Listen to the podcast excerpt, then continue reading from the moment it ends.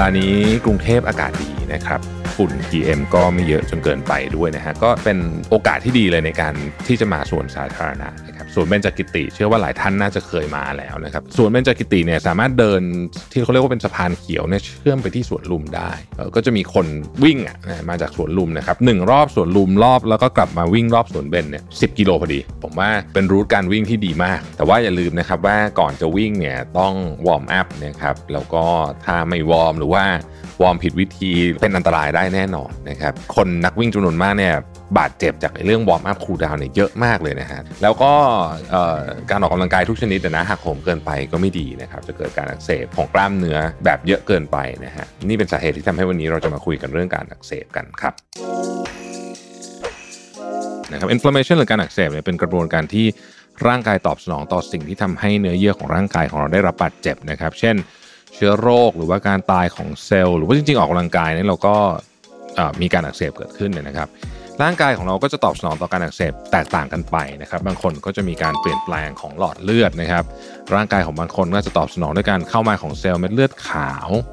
ไปจนถึงการเกิดผลกระทบกับร่างกายแบบที่เรียกว่า systemic effect ก็มีนะฮะทั้งเกิดผลกระทบร่างกายแบบทั้งระบบเลยนะครับ ซึ่งในกระบวนการการอักเสบเนี่ยก็จะเป็นกลไกสำคัญนะครับ ที่ร่างกายเราใช้ปกป้องสิ่งแปลกปลอม หรือว่าสิ่งที่จะทำให้เซลล์หรือว่าเนื้อเยื่อของร่างกายเราได้รับบาดเจ็บนั่นเองนะครับ โดยหากไม่มีกระบวนการการอักเสบเกิดขึ้น ร่างกายของเราก็จะไม่สามารถกำจัดสิ่งแปลกปลอมออกไปได้ เนื้อเยื่อก็จะแบกรับอาการบาดเจ็บ โดยที่ไม่มีการซ่อมแซมนะครับทำให้การทำงานของเนื้อเยื่อนั้นๆผิดปกติไปนั่นเอง โดยกระบวนการ ของการอักเสบเนี่ยปกติจะถูกแบ่งออกเป็น 2 ประเภทนะครับประเภทแรกเราเรียกว่าการอักเสบแบบเฉียบพลัน ซึ่งอาจจะเกิดขึ้นภายในระยะเวลาไม่กี่วินาทีหรือไม่กี่นาทีนะครับหลังจากได้รับการกระตุ้น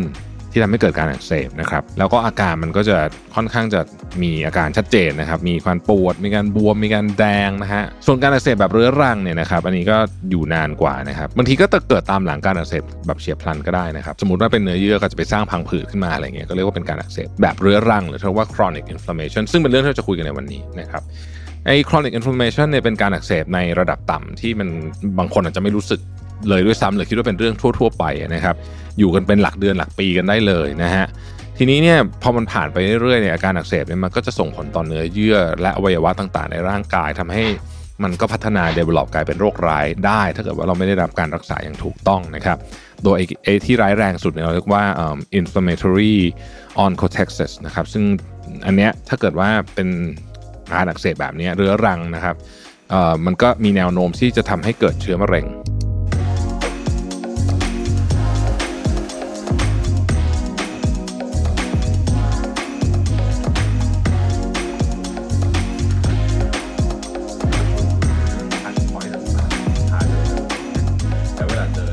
หนึ่งใน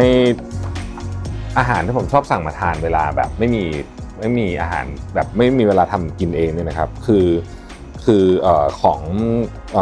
Paleo Robbie นะฮะ Paleo Robbie นี่เขาก็จะทำอาหารนี่เขาเขียนเลยนะ บอกว่า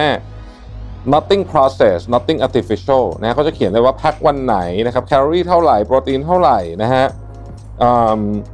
fat เท่าไหร่คาร์โบไฮเดรตเท่าไหร่นะครับอย่างอันเนี้ย build your own salmon นี่ทำเองนะหมายถึงว่า ก็ออกแบบเองเนี่ยเขาก็จะบอกเลยว่ากล่องนี้นะครับ โปรตีน 51 กรัมนะฮะ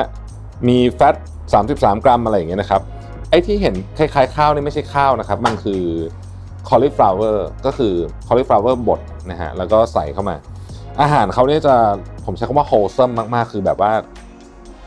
แบบใช้คำว่าอะไรดีอะมันกินแล้วมันอิ่ม แล้วมันรู้สึกดีต่อสุขภาพด้วยนะครับ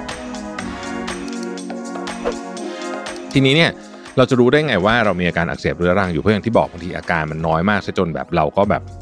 อาจจะไม่ได้รู้สึกอะไร เราจะรู้สึกว่าเออธรรมดาเนี่ยนะ เช่นนะครับ อ่อนเพลียเมื่อยล้าอย่างเงี้ยหรือว่าการเจ็บป่วยตามร่างกายต่างๆนะครับภาวะซึมเศร้าหรือวิตกกังวลนี่ก็เป็นหนึ่งในผลของการอักเสบนะครับหรือบางคนท้องผูกท้องเสียสลับกันก็มีนะฮะบางอาทิตย์ท้องผูกบางอาทิตย์ท้องเสียเนี่ยอันนี้ก็อาจจะเป็นสาเหตุที่บอกได้ว่าในระบบทางเดินอาหารเราเนี่ยมีอะไรสักอย่างหนึ่งที่มันอักเสบอยู่นะครับน้ำหนักขึ้นหรือลงโดยที่เราไม่ได้เปลี่ยนแปลงพฤติกรรมอะไรนะฮะหรือว่าการติดเชื้อเรื้อรัง ซึ่งหากปล่อยไว้ไม่รักษาเนี่ยเนื้อเยื่อต่างๆเนี่ยนะครับ รวมถึงอวัยวะภายในของเราก็อาจจะเสียหายได้ แล้วนำไปสู่โรคร้ายมากมายนะครับเช่นมะเร็งหัวใจนะครับเบาหวานประเภทที่ 2 หอบหืดสมองเสื่อมนะครับอัลไซเมอร์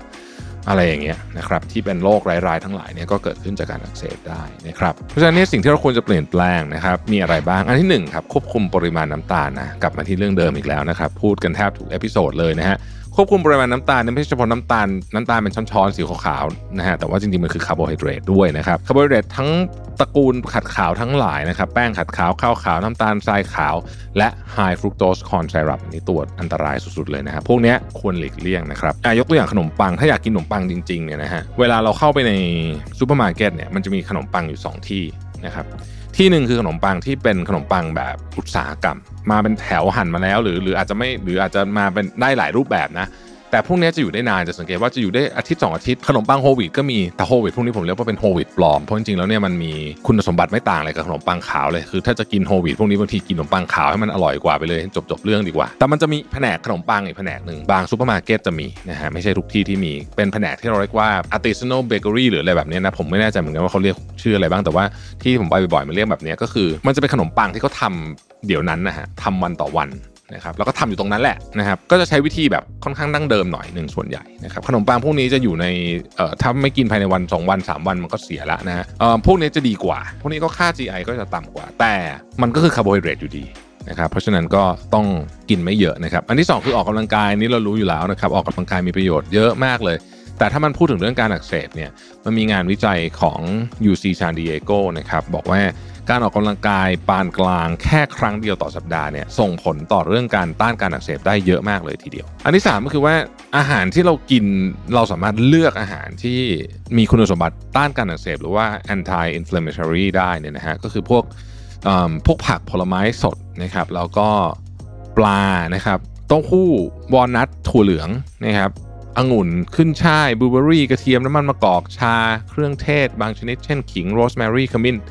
อะไรแบบนี้เราพอจะรู้อยู่แล้วแหละนะครับในเรื่องของปลาเนี่ยปลาเป็นอาหารที่เรารู้สึกว่ามันค่อนข้างจะใช้คำว่า healthy อยู่แล้วเนี่ยนะครับแต่ว่าเนื่องจากมันมีสารตกค้างในทะเลเยอะนะครับเพราะฉะนั้นเนี่ยเราควรจะกินปลาแบบวนๆผักผลไม้ก็เช่นเดียวกัน ผักผลไม้บางอย่างดีมากเลย นะฮะแต่ว่าเจอยาฆ่าแมลงเข้าไปนะครับเสร็จเหมือนกัน นอกเหนือจากนี้เนี่ยเอ่อมันก็จะมีของหลายอย่างที่เรากินก็ดีนะครับเป็นพวก Mediterranean diet นะครับน้ำมันมะกอกอะโวคาโดนะครับชีสจริง ๆ ชีสไม่ใช่ชีสปลอมนะชีสจริงๆนะครับถั่วสารพัดถั่วทั้งหลายเนี่ยนะฮะพวกปลา herring ปลาซาร์ดีน ปลา mackerel นะครับพวกนี้กินได้แต่ว่าส่วนใหญ่เนี่ยมันจะมันจะดองใช่ไหมเพราะฉะนั้นมันก็จะไม่ก็ไม่ควรกินเยอะนะครับก็กินสลับสลับกันไปอ๋ออีกอย่างหนึ่งที่ดีมากคือ พริกหยวกครับพริกที่เป็นไฟจราจร3สีนะฮะเขียวแดงเหลืองไอ้นั่นอะดีมากนะครับแล้วก็ถ้าอยากกินอะไรที่มันแบบรู้สึกบันเทิงใจหน่อยนึงเนี่ยนะฮะช็อกโกแลตดีนะครับแต่ต้องเป็น dark ช็อกโกแลตเพราะว่าช็อกโกแลตเนี่ยมันน้ำตาลเยอะ เวลาอาหารมันอร่อยแบบนี้มื้อนี้ที่ทานไปเนี่ยนะฮะเรามีรีวิวอยู่อีกตอนหนึ่งด้วยเนี่ยมื้อนี้ที่ทานไปเนี่ยคือมันอร่อยมากครับเราก็ไม่สามารถข้ามได้มัน chef's table ถ้าไม่กินเนี่ยมันก็จะเสียอรรรสก็ก็กินครับ กินเต็มที่หมดฮะหมด รู้ว่าแคลอรี่นี่เกินไปเยอะเยอะมาก มีกอไก่อ้อมไปถึงดาวอังคาร แต่เวลากินแบบนี้แล้วเนี่ยต้องรู้ว่าโอเค มื้อเนี้ยหนักนะเพราะฉะนั้นต้องมีการชดเชยนะครับ มื้อต่อไปที่ทานเนี่ยก็ต้องผอมมากๆชนิดแบบ extreme นะฮะก็เจอกันนะพวกอกไก่นะฮะแล้วก็ผักอย่างเดียวนะครับ ไม่มีแป้งเนี่ยก็ชดเชยกันไม่ได้ พอได้ เราจะมีชีวิตที่มีความสุขแล้วก็อยากกินอะไรก็ นานๆกินทีได้แต่ว่าต้องมีมื้อชดเชยด้วยเสมอยอมอ้วนยอมอ้วนนะคือแบบนี้มื้อนี้ต้องยอมอ้วนจริงๆยอมอ้วนเลยจริงๆนะในเว็บไซต์ Harvard Health เนี่ยนะฮะเขาก็มีตัวอย่างด้วยนะว่าเฮ้ยกินแบบนี้จะ work มากนะครับตัวอย่าง 1 วันแล้วกันนะครับ มีอะไรบ้างนะครับ อาหารเช้านะครับไข่เจียวออมเล็ต3ฟองนะครับไข่3ฟอง ใส่เห็ดหนึ่งถ้วยคะน้าหนึ่งถ้วยนะครับแล้วก็ใช้น้ำมันมะกอกในการเจียว ก็มีผลไม้ได้นะครับเชอร์รี่แล้วก็ดื่มชาเขียวน้ำหรือว่าน้ำหรือกาแฟอเมริกาโน่ไม่ใส่น้ำตาลนะครับอาหารกลางวันนะครับปลาแซลมอนย่างบนผักใบเขียวผสมน้ำมันมะกอกและส้มใส่น้ำส้มสายชูนะครับแล้วก็ราสเบอร์รี่หนึ่งถ้วยนะฮะเป็นขนมได้แล้วก็ชาเย็นนะครับไม่หวานนะฮะอาหารเย็นเป็นแกงกะหรี่ไก่นะฮะกินกับมันฝรั่งหวาน คือสวีทโพเทโต้นะฮะใส่ดอกกระหล่ำและบรอกโคลีนะครับจะเห็นว่าเมนูนี้ไม่ผอมนะแต่ก็กินได้นะครับ แล้วก็ไวน์แดงครับไวน์แดงสักแก้วหนึ่งนะฮะให้กินได้ถึง 250 ml เลยนี่คือแก้วแบบฝรั่งนะครับใหญ่มากใครเคยเห็นแก้ว 250 ml ไหมแล้วก็ดาร์กช็อกโกแลตนิดหน่อยได้นะครับ แน่นอนครับ พอเห็นแบบนี้ปุ๊บทุกคนจะบอกว่าโหเฮ้ยมันยากอะยากจริง ผมบอกเลยว่ายากจริง ยากและแพงด้วยนะครับ ยากและแพงด้วย แต่ก็อย่างที่บอกฮะมันก็คือการลงทุนอย่างหนึ่งในชีวิตเหมือนการลงทุนทุกอย่างอะนะครับเราก็จะต้องเลือกว่าเราจะลงทุนเรื่องนี้ไหมนะฮะนี่คือเรื่องสุขภาพของเรา ถ้าเราคิดว่ามันคุ้ม เราก็ลงทุน เราคิดว่ามันไม่คุ้มเราก็ไม่ลงทุน ผมว่ามันก็อาจจะต้องแบบนั้นนะนะคือเราก็คงไม่กล้าพูดหรอกว่าทุกคนควรทำแบบนี้ ผมคิดว่ามันเป็นสิ่งที่เราก็คงจะต้องพิจารณาด้วยตัวเองนะครับ แต่ถ้าใครอยากจะมาเวนี้เนี่ยนะครับก็ลองไปเซิร์ชใน Harvard Health Publishing ได้นะครับ ผมคิดว่าไม่ว่าจะเป็น Mediterranean Diet นะฮะหรือว่ามาดูอาหารฝั่งญี่ปุ่นเนี่ยมันมีความใกล้เคียงกันเนี่ยในคำหนึ่งคำคำที่ว่าสมดุล คือมันไม่มีอะไรเยอะเกินไปนะลองไปสังเกตดูได้นะครับคนญี่ปุ่นกินแป้งเยอะ แต่ขณะเดียวกันเขาก็จะมีอะไร balance พอสมควรเนี่ยแล้วก็ลองไปพิจารณาดูว่าเราอยากจะ